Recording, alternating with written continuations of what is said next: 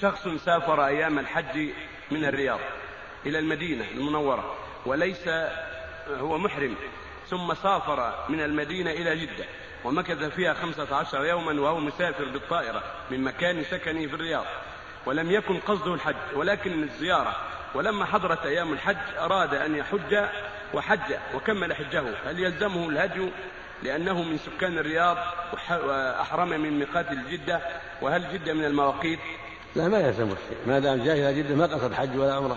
جاء للزيارة ثم صادف الحج وأحرم من جدة بالحج فقط بدون عمرة ما ما عليه فدية أما إذا أحرم بالعمرة من جدة وتمم العمرة ثم أحرم بالحج أو أحرم بهما جميعا من جدة فعليه الهدي لأنه متمتع.